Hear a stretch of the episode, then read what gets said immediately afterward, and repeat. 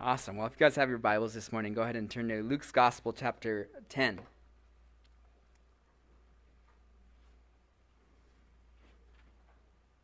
I'm excited about uh, this this study because as I was going through it, I, I just felt that not only was it encouraging to me, but I felt that it was fitting for where we are as a church and as a body of believers right now here in Glendora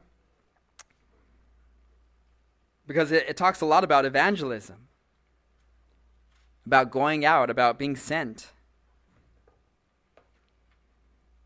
I titled my study today, The Heart of Evangelism, and how important this is in, in our life, in our walks.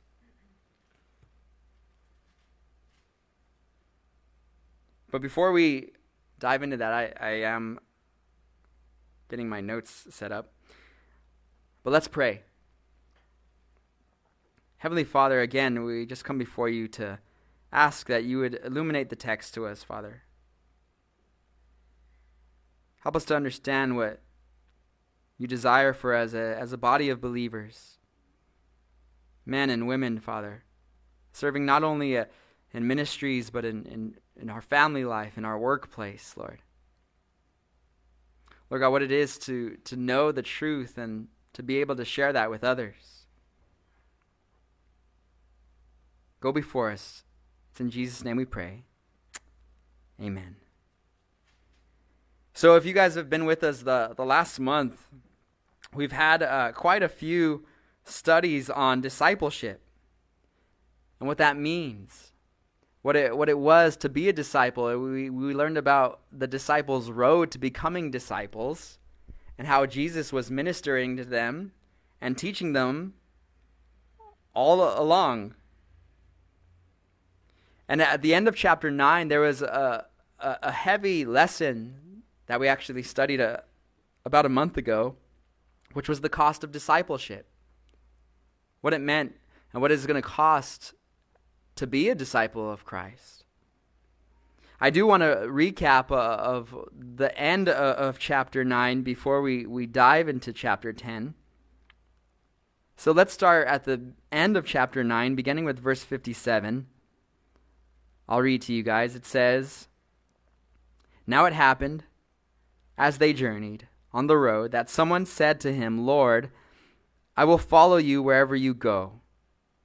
And Jesus said to him, Foxes have holes, and birds of the air have nests, but the Son of Man has nowhere to lay his head.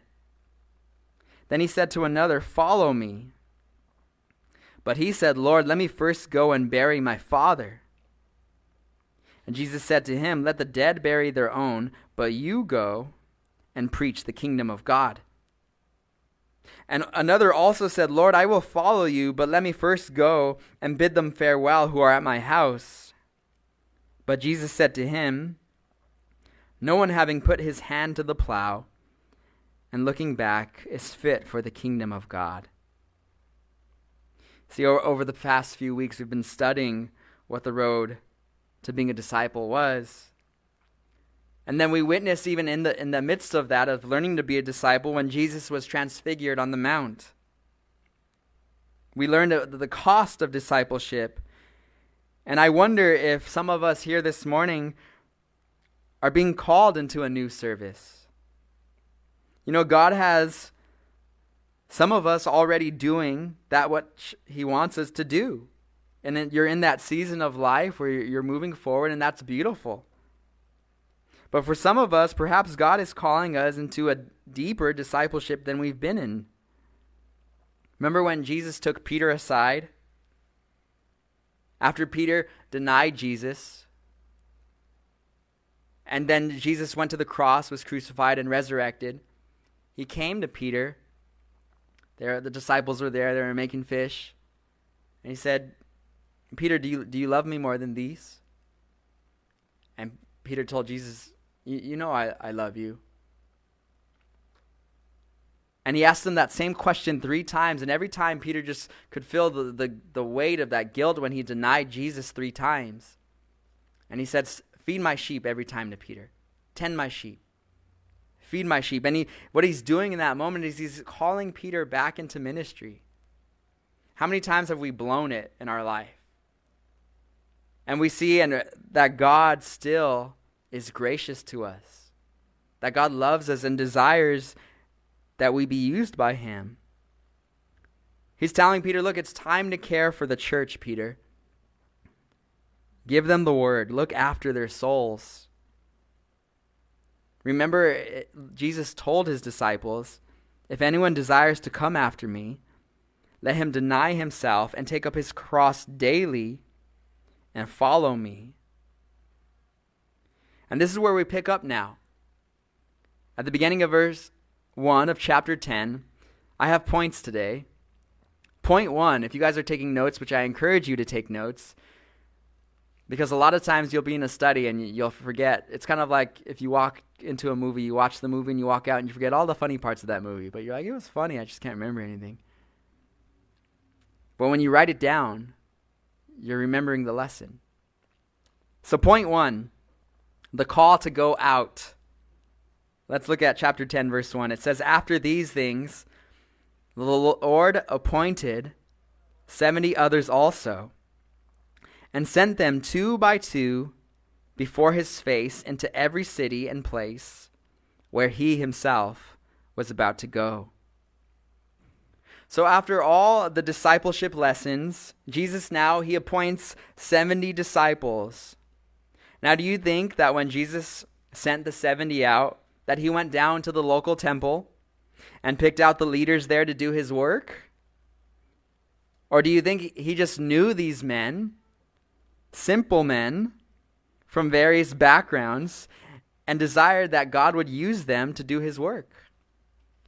You see, oftentimes what you'll see as, especially in Calvary Chapel circles, is the pastors don't come from these very elaborate backgrounds of doctorate degrees. A lot of times they come from the neighborhood. They come from a, a background of, of, of immorality. And God does a mighty work through a simple man who is just open and available to what the Lord has for him. And I like that God uses simple men. Earlier in chapter 9, Jesus, when he sent out the disciples, he sent them to cure diseases, to cast out demons, and to preach the kingdom of God. Now, the main difference here in this portion, and when he's sending the 70 out rather than just the 12, is that now he's telling these 70 men to go to Gentile areas, areas where it wasn't just Jewish people and they were given no restrictions. And I like how he sends them in twos. Because in twos, I, I, I, remember when Solomon, King Solomon, wrote in the Old Testament in Ecclesiastes chapter 4, verses 9 through 12. I'll have that, that verse up on the, the screen for you. Solomon wrote, Two are better than one, because they have a good reward for their labor. For if they fall, one will lift up his companion. But woe to him who is alone when he falls, for he has no one to help him up. Again, if two lie down together, they will keep warm. But how can one be warm alone? Though one may be overpowered by another, two can withstand him. And a threefold cord is not quickly broken. I'll be very transparent with you guys this morning as I'm reading this text. I'm getting excited because I want to go door to door and start telling people that there's a church around the corner from their house here. I know that was a, a leap of faith for my wife. A few, uh, maybe about a, a year ago, we started to do that when we were at the old center. And it was kind of scary for us because we were just knocking on people's doors. We're like, well, if the Jehovah's Witnesses can do it, we can do it. We knock on the door and we just let people know, hey, just so you guys know, there's a church around the corner, and we meet there on Sundays. And every time we went out, uh, even though most of the time it was actually kind of scary, and the people would be like, "Nope, I already have a church," and close the door. I'd be like, "All right, God bless you." Uh, God always did something every time we went out that was like unique, where we were like, "Whoa, that was a divine appointment." One time, I ran into my cousin who was driving around in his Amazon truck around the street, and he ran into me. and he was like, "Hey, what are you guys doing?" I was like, "Oh, we're handing out flyers for a church that we're starting." And then, he, sure enough, he was there our first Sunday starting, and he started to stay consistent with it too. That was about a year ago. And then it, again, a few times we would run into somebody who, who we needed to talk to, and we just saw the Lord opening those doors. So there is power in the team that God gives you. And you know, sometimes we're thinking, well, we need all these people in order to do a great work. God can just use you alone. I've often heard this phrase that says, you want to get somewhere quick, go alone. But if you want to go far, go together. The 70 who Jesus sent out were to prepare the way of the Messiah, much like John the Baptist. When he said, I am the voice of one crying in the wilderness in John chapter 1 verse 23. He said, I am the voice of one crying in the wilderness, prepare ye the way of the Lord. And when John the Baptist said this, he was preaching to Israel. God and the prophet's message was always to God's people. You see, oftentimes we think that the prophets were focusing mostly on Gentile nations and they were prophesying against that nation, but mostly the prophet's focus was the nation of Israel. And yet, John called the nation of Israel the wilderness. He's crying out in the wilderness, Prepare the way of the Lord. And why is John the Baptist calling Israel, the chosen people of God, a wilderness? What is the wilderness? When we see the characteristics of the wilderness, it's a thing of chaos, of, of uncertainty, with, with a lot of dead bushes and plants. Uh, there's no law and order in the wilderness. Death. Tozer, A.W. Tozer, wrote concerning the wilderness. He says, and I'll have the quote on the screen I wonder how it will be today. I wonder whether we can shake off this drowsiness. What is it going to take to open our eyes to the church's moral condition? We are so busy with our jobs and raising our children and going to school and keeping up with programs and reading as much as we think we ought to and going to so many places without little social engagement. We have become so busy that we forget that there is a wilderness. The spirit of the wilderness is settled upon the churches of Christ as well as upon the great world around us. There is a voice calling God's voice speaks whatever He can through whomever He can. God is trying to say to us a voice crying in the wilderness. Now, what are we going to do? Are we going to defend ourselves or surrender? Are we going to obey and repent? It's a question I have for us this morning. See, the church Sometimes in our heart, we experience those seasons of wilderness. But what gives us life? Who gives us life? That's Jesus. He brings that fount, that water in the desert out of dry places, just as Moses spoke to the rock and water came pouring out of it. Jesus is that rock in our life. Perhaps we're wondering, oh, I don't have vision. I don't know what I'm doing with my life. Jesus will give you that vision. He'll put his desires in your heart, and you'll be fulfilled as you walk forward in that. Point two pray for the workers. In verse 2, it says, Then he said to them, The harvest truly is great but the laborers are few.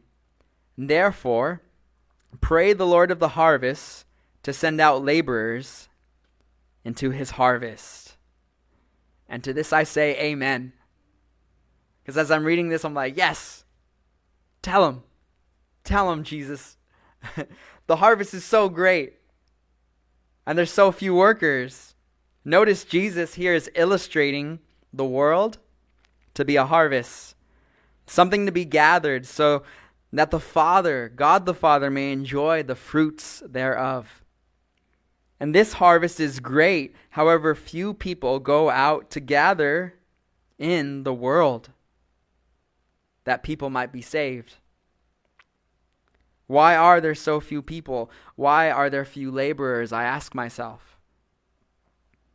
And I have to look at what the Bible teaches us that there are three things that are fighting against the work of God in our life and in the life of the church. Number one is the devil, Satan. Satan will do everything in his power so that the gospel is hindered. He'll put everything in your way so that you guys don't make it to church, so that you guys miss out on your devotional time. Anything that to distract you from reading your Bible. So Satan is attacking us, but not only is Satan against us, but the world itself, the world system. The world wants to tell us that they are the authority on what is morality. And that if we don't conform to them, then we're the outcasts. And that we are actually evil. The Bible teaches us that in the end times, people will call what is good evil, and they'll call what is evil good. So the world is against us, but not only is Satan and the world against us, but thirdly, our own flesh is against us. Our flesh is that carnal mind, the mind from our body without the Holy Spirit, the way we thought before Jesus was in our life our sin nature. And not only is the flesh in our sin nature going to pull us away from evangelism, but even fear, anxiety, worry, things of the flesh will try to keep us from just letting people know that Jesus loves them and has a plan for their life. Maybe uh, evangelism in your mind is like, man, that's scary. How do I share the gospel with people? I, I, I'm new to this. I don't I, I don't I don't know how to do that yet. Well, I think good ministry is if you can ask yourself if you had time to pray with someone today. And then remind people of these two simple truths that Jesus loves them and that Jesus has a plan for their life. I think right there, that's the start of great ministry, of great evangelism. You see, Jesus recognized that there was a problem, that only a few laborers were going out. So, what does he exhort his disciples to do? Well, we just read it. He said, Pray. Pray to the Lord of the harvest. What an awesome name for God. The God over those who are being saved. So that gives me kind of a, a sense of relief because I realize it, it's not me who's saving people. That's God's job. That's the work of the Holy Spirit, and He just uses us as an instrument. And with that, I, I know that God calls people. And I know that people also have to make their own choice. So, point three be gentle and keep it simple. In verse 3, it says, Go your way. Behold, I send you out as lambs among wolves. Now, that's an interesting thing for Jesus to say. He's not literally going to turn them into sheep and send them out there, right? So he's speaking again figuratively. So, what are the characteristics of a lamb? A lamb, it's not a predator, first of all, like a wolf. And oftentimes, actually, lambs are preyed upon by wolves. That's why they need a shepherd. A lamb is gentle, whereas a wolf is a ferocious beast. Lambs are more often noted to be stupid and simple. One will, out of a herd of sheep, jump off of a cliff, and the other will see it and go, ma, and they will follow off and jump too killing themselves until eventually, I think the ones on top probably just bounce off and survive. But wolves, they're cunning. They'll do whatever they can to get that sheep alone and to feast upon it. And Jesus said, Look, I'm sending you out to be gentle, to be simple, but recognize that there are wolves out there. So I exhort us that we should be wise and discerning. In another portion of Scripture, Jesus told his disciples to be as gentle as doves and as cunning as serpents. And I exhort us this morning to be a little uh, applicable. Let's have tough skin so that when people say negative things about us, we could take it. Now, with that tough skin, let's have soft hearts so that we love people despite of what they're doing or not doing.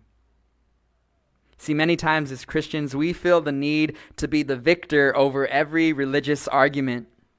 Some of you guys are Facebook warriors right now, and you just want to tear down people. But you know what? I have to step back from that and say, God, you're in control. We feel that it is a dog eat dog world, and only the strongest will survive. But this is not how Jesus wanted his disciples to act. They needed to have truth with love. Because truth without love is brutality. And love without truth is hypocrisy. I'll say that again. Truth without love is brutality, and love without truth is hypocrisy. And remember, as sheep, who is our shepherd? It's Jesus. You guys could feel free to say Jesus. Amen. Point four expect no temporary gain. And beginning with verse 4, it says, Carry neither money bag, knapsack, nor sandals, and greet no one along the road. So Jesus is telling them, look, don't take money, don't take your backpack or your shoes. Now, when you go on a mission, if you get to ever experience the joy of going on a mission trip, these are the number one items you're supposed to take. You're supposed to take a backpack, some money, and for sure shoes. But Jesus is sending them out without these things so that they could rely 100% on Jesus and on his provision.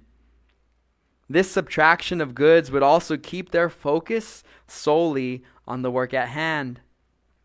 In verse 5, it says, But whatever house you enter, first say, Peace to this house. And if a son of peace is there, your peace will rest on it.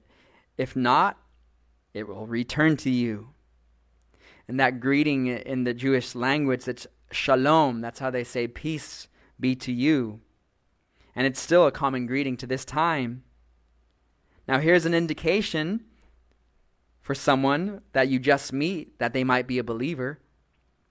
Is if you greet them with peace, do you find your greeting is received well? Have you ever been walking somewhere and you just look at someone and they just got this smile on your face and you're like, dude, that, ha- that guy has to be a believer. You just feel it. There's something spiritual. The Lord is giving you that, that discernment. You see, God was sending out his message of peace, but some did not know peace because if you want to know peace, if you want to know the peace of God, you first have to know the grace of God. And for some people, it's hard to accept God's grace in their life. Said, ah, Why? Why, why should I open myself up to the grace of God, to His love? And how can it be so easy that we just say, Jesus, forgive me of my sins, and He forgives us? But that's the truth of it. I don't understand fully why God is so gracious, but I know He is. You see, we as believers, we seek to bring peace in other people's lives when we have not asked for peace from God in our own life. You can't earn it, you have to simply receive it. In verse 7, It says, And remain in the same house, eating and drinking such things as they give, for the laborer is worthy of his wages. Do not go from house to house. Whatever city you enter and they receive you, eat such things as are set before you. So in verses 7 and 8, he says, Allow for others to bless you for the spiritual work you are doing. So I, I do find it scripturally accurate that people in ministry do get supported by the church. In verse 8, again, he, he's telling and reminding his disciple look, look, don't be rude. If people bring you gifts and food, receive them. There was this time when I, I, I was in Colombia in the Amazon and it was our first night there, and, and they began to serve us our, our dinner for the night. And I got, had my little plate out, and they set before us a, it was a, these noodles uh, that were kind of bland, mixed with uh, with like a tuna, like tuna fish. No sauce, no nothing, just straight noodles and tuna, like a glob of it. And I was like, all right, amen, praise the Lord. And uh, you know, I, I didn't want to be rude, so I ate it. But I, I got to admit, sometimes when you're out, out there, the Lord's to bring you things in your life that you feel, oh, I, don't, I don't want this. But He's calling you, you know what? You got to love on these people. They're showing you something here. So don't be rude in your evangelism. Point five use the gifts He's given you and we read in verse 9, it says, And heal the sick there, and say to them, The kingdom of God has come near to you. So here we have it healing right here in the Bible. I do want to camp on this verse for a while, and on, on this idea. Because there are some people who believe that the spiritual gifts, such as miracles and tongues, was only for a time and has since stopped. There's a theological name for that. They're called cessationalists, meaning that the gifts had ceased. Now, I want to ask you guys this morning are, are these spiritual gifts for today? Do you believe that these spiritual gifts are for today? The gift of healing, the gift of tongues, the gift of prophecy. So when I read in my Bible, I see the Bible teaches that they are. And I want to show you guys where I see that. In 1 Corinthians chapter 13, verses 8 through 10. It says, Love never fails, but whether there are prophecies, they will fail. Whether there are tongues, they will cease. Whether there is knowledge, it will vanish away. For we know in part, and we prophesy in part. But when that which is perfect has come, then that which is in part will be done away. So now there's certain people who read that and they say, you see, uh, the gifts of, of tongues and prophecy and preaching, it, it's, it's over. It's not for today anymore. But I have, in my Bible, it says, when that which is perfect comes. Now, some believe that this is referring to when the Bible was complete. And since then, the, the gifts were finished, they ceased. But if that which is perfect is complete, is referring to the Bible, this body of Scripture, then I ask is, is the book of Revelation complete? The question arises is the book of Revelation complete? Now remember, there's parts of God's revelation that even when you read the book of Revelation, like in Revelation 10, that were sealed up. The seven thunders uttered voices that as John was writing, the Holy Spirit told him, Look, seal this up, don't write it down. So we actually don't have a complete revelation of everything that is in the Bible. So what I see here is that which is perfect has not been fully and completely finished. In Acts chapter 2, verse 4, it says this referring to the day of Pentecost. It says, They were all filled with the Holy Spirit and began to speak with other tongues as the Spirit gave them utterance. And then in verse 17 it says, And it shall come to pass in the last days, says God, that I will pour out my spirit on all flesh. Your sons and your daughters shall prophesy, your young men shall see visions, and your old men shall dream dreams. And on my men servants and on my maid servants I will pour out my spirit in those days, and they shall prophesy. I will show wonders in heaven above and signs in the earth beneath blood and fire and vapor of smoke. The sun shall be turned into darkness and the moon into blood before the coming of the great and awesome day of the Lord. So, are we living in the last days? I believe we are. But this prophecy is saying for the last days that there's going to be prophecy going out. And it takes it right up into the Great Tribulation. So when I see that this gift of prophecy is going to be exercised upon those whom the Spirit has poured out in the last days, then those who would actually be going also into the tribulation period. So if we again look at that verse where it says that tongues shall cease and prophecies will fail, while the prophecies have not failed yet. So I don't think neither the tongues have. And if it's all tied together, then it's all going to go away at the same time. You see, when we're there in the presence of the Lord in heaven, we're going to be able to understand everything. So the gifts are for today. And I think it's a beautiful thing when people have that prayer language to God. And for a more in depth study on tongues, go, go to the book of Corinthians. Look at chapter 16. But we're not there yet today. So, point six. I have point six the warning to the lost.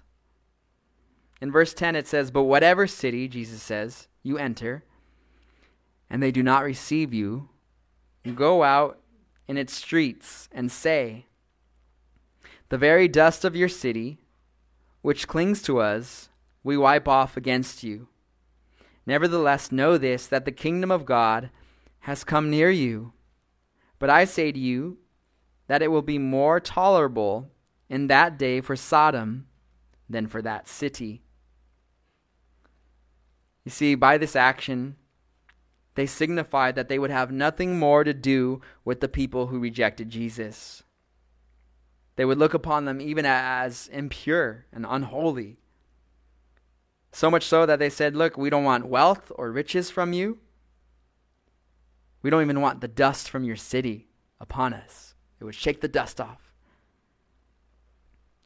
And I'm reminded, you see, sometimes we just need to learn to walk away. Jesus said, Don't cast your pearls before swine, so we have to have discernment. He referred to Sodom, the wicked city which God wiped out because of their exceeding sin. You guys remember in the book of Genesis with, with Lot and his wife, they were there in the midst of that terrible city. And the Lord rescued Lot out of that. And he wiped out Sodom and Gomorrah. And then in verse 13, Jesus says, Woe to you, Chorazin! Woe to you, Bethsaida! For if the mighty works which were done in you had been done in Tyre and Sidon, they would have repented long ago, sitting in sackcloth and ashes. But it will be more tolerable for Tyre and Sidon at the judgment than for you. And you, Capernaum, who are exalted to heaven, will be brought down to Hades. When Jesus is proclaiming these woes, that word for woe, it's an exclamation of grief or calamity. The cities of Tyre and Sidon, they were Gentile cities. And Jesus is saying, Look, here, Jerusalem, you guys are, are in a worse spot than these Gentile cities because the Gentile cities, they weren't given what the Jews had which was the testament of God, the Mosaic law. And he's warning them that sackcloth and ashes would come which was a, a method of mourning of great loss. And I'm reminded that to much is given, much is required. The Jews should have been faithful to the Messiah because to them it was given the prophecies. But they rejected Jesus, and their sin was worse than those who did not know of Jesus, the Messiah, to come. And what about us here today? We know the truth. When we come to church, and especially those who I see you guys here week after week, we, we know the truth. So, how bad will it be for us to then walk away from what we know is true? When we come to church, we should be ready to leave different every time. Don't leave here the same. Allow the, the message to penetrate your heart, what God is speaking to you, so that when you leave, you're a different person. And every time you have that, that relationship with God, that in, encounter with God at, at church, we should walk out of here just growing. And then when you get more involved, you're going to start to see just, wow, man, God is changing my life. And it's not even you who's doing the work anymore, it's the Holy Spirit. Sometimes people are like, man, how, how could you be at church so much? Like, why do you spend so much time there? Because the carnal mind doesn't understand the things of the Spirit. They're naturally minded. But when you're in the temple of the Lord, that's the best place to be. So I'm excited for Wednesday nights when they start coming up. To get in that, that cycle, that routine, because sometimes it's like, oh, you don't, the devil will, will tempt you to say, okay, like it's cool that you're getting involved a little bit, but you don't got to be full blown Christian, bro. You don't got to go all the way. You know, Sunday once a week is good. You don't need to be there on, Wednesdays. You don't need to go to the, the, the men's discipleship. Don't try to fellowship with the women. That's what Satan wants us to do. Is to think that we're better off doing other things in our life than what Jesus has for us. Point 7. Jesus equals God. And in verse 16 it says, he who hears you hears me. He who rejects you rejects me. And he who rejects me rejects him who sent me. Jesus is equal with God. To reject Jesus is to reject God in your life. So don't listen to anyone who tells you that Jesus is just a prophet or a good man or even just the Son of God, but not God. Don't listen to them. Jesus is God. He made it very clear to his disciples that he was equal with God. So, in order for us to go to the Father, we have to receive his Son. Point eight, and my last point stay humble, stay simple. In verse 17, it says, then the seventy returned with joy, saying, Lord, even the demons are subject to us in your name. And he said to them, I saw Satan fall like lightning from heaven. So now, after they go out now, they're doing their missions work, they're, they're spreading the gospel, there is an impact. They see the effect, they see God moving through their lives. People are getting saved and they go back after they've healed people, after they've prophesied and, and cast out demons, and they're saying, Jesus, even the demons are subject to your name. And Jesus warns them to remain humble. He says, Look, I, I saw Satan like lightning fall down from heaven. And what was Satan's sin? He became prideful, and he wanted to take the place of God. So Jesus is reminding them to give all the glory to God. Good ministry lessons is number one, don't touch the money. Number two, don't touch the women. Number three, don't touch the glory. And that's one of the major fit, pitfalls of, of leaders.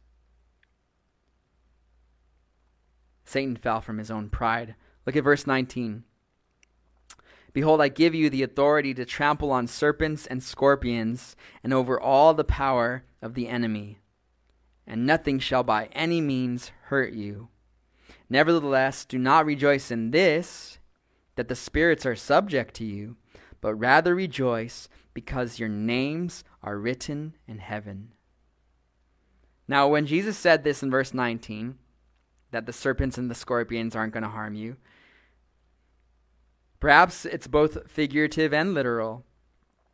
However, I do not f- ever find it in Scripture that a person tests God with serpents by placing the serpents on himself. Sometimes you'll hear of some crazy guy doing that, where he's like, See, I trust the Lord so much, I'm going to put all these serpents on my face, and then he gets bit.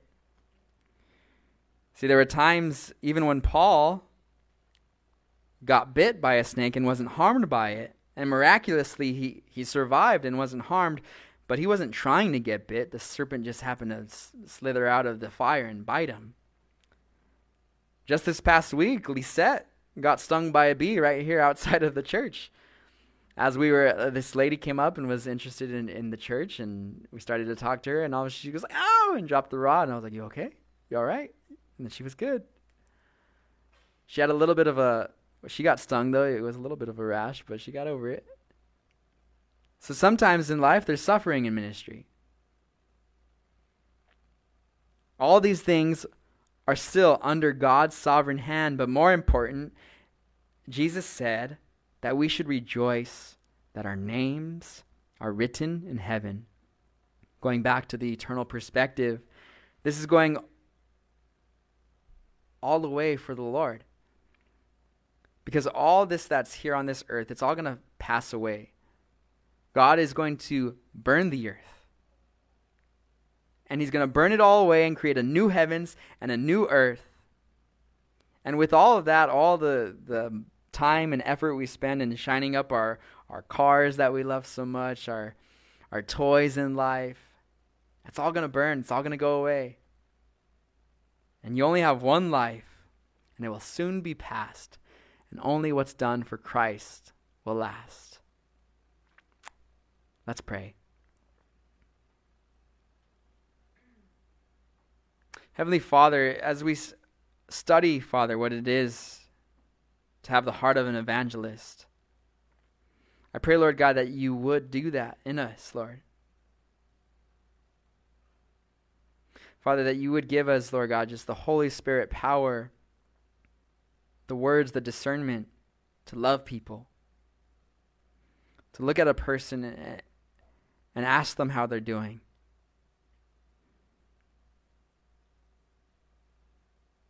This morning, if you want to know the power of Jesus in your life and you haven't known the power of Jesus in your life, if perhaps you've walked away from the power of Jesus in your life, and you again want to experience that peace that Jesus has for you, if that's you this morning, just raise your hand and I, I just want to, to pray with you.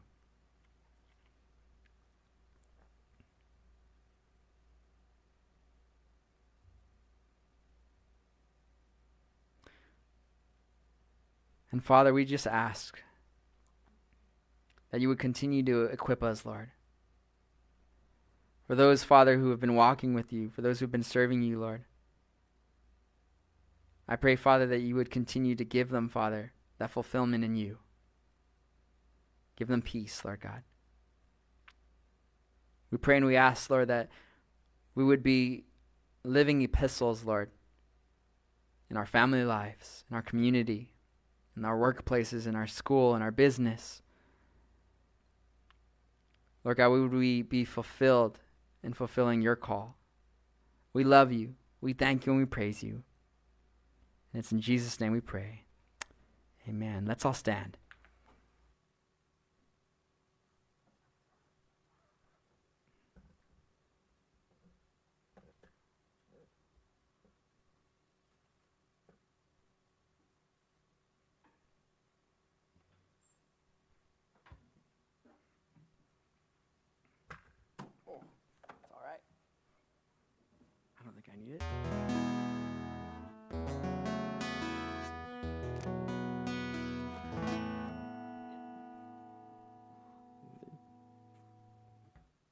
So this week, pray for the heart of evangelism in your life. Um, remember, keep us uh, in prayer as uh, we're coming up on our, remember, Wednesday night, the first Wednesday of August. We're going to start our Wednesday nights here. And um, as I said it, I think last week, we're not going to have the, the sound system set up. We're not going to have a camera, so we won't be broadcasting it online. You'll have to meet here in person. And the reason being is we want to, as, as the leaders here, be able to just focus on what God has to say to us.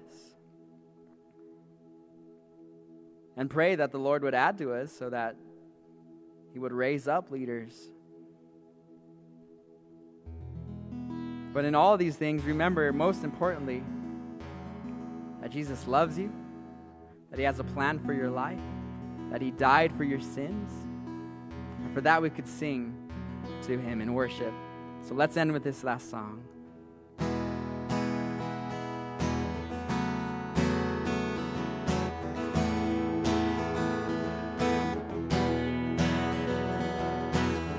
Over the mountains and the sea, your river runs with love for me. And I will open up my heart and let the healer set me free. I'm happy to be in the truth, and I will daily lift my hands, for I will always sing of when your love came down. I could sing of your love forever. I could sing of your love forever. I could sing of your love forever. I could sing of your love forever.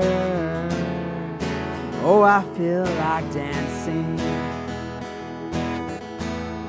It's foolishness, I know. But when the world has seen the light, they will dance with joy like we're dancing now. I could sing of your love forever. I could sing of your love forever. I could sing of your love forever. I could sing of your love forever. I could sing of your love forever. I could sing of your love forever. I could sing of your love forever. I could sing of your love forever. Amen. Be blessed this week. We love you guys. We'll see you next Sunday. And men, we'll see you Friday night.